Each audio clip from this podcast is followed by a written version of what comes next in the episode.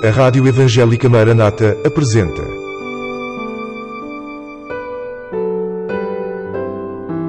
Mulheres da Bíblia.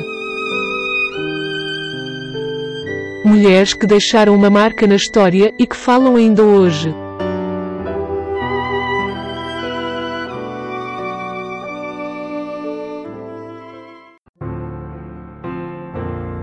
Mulheres da Bíblia.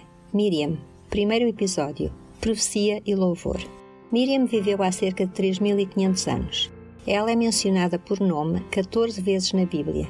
Era profetisa. Da tribo de Levi, filha de Jacobed e de Amram, era a irmã mais velha de Moisés e de Arão. Não há registro bíblico que se tenha casado ou que tenha tido filhos. A sua vida está descrita em quatro ocasiões. Falaremos hoje das primeiras duas.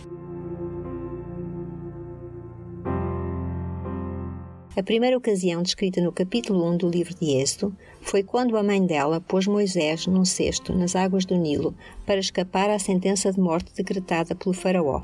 Miriam postou-se de longe para ver o que ia acontecer. Assim que a filha de faraó decidiu ficar com o bebê, Miriam, com cerca de 10 anos de idade, saiu do seu esconderijo.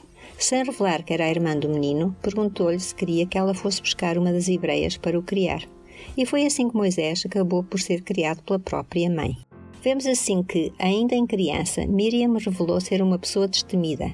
Imaginem, criança e além disso escrava, ter a coragem de falar com a princesa, a própria filha de Faraó, e sugerir que acharia uma escrava para criar um menino. E se a princesa viesse a descobrir que a pessoa que Miriam sugeria para ama era a própria mãe?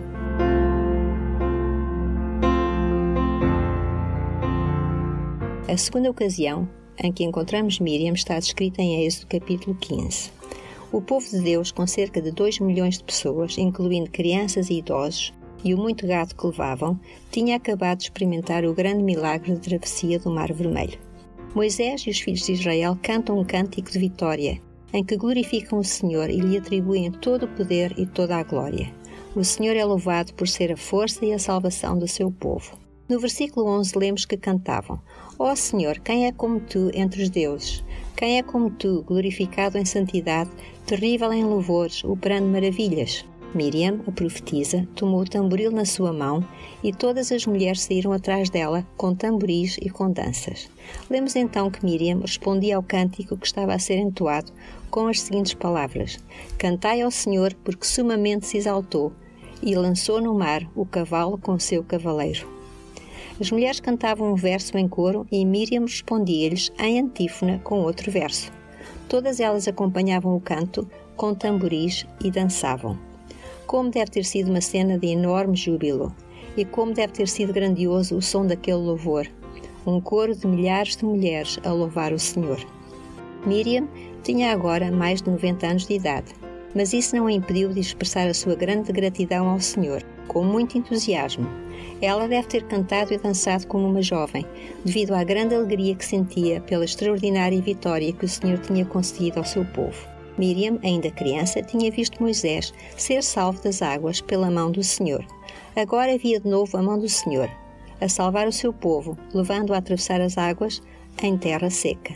Durante 80 anos, ela tinha esperado que o Senhor libertasse o seu povo da escravidão do Egito, como tinha prometido a Abraão.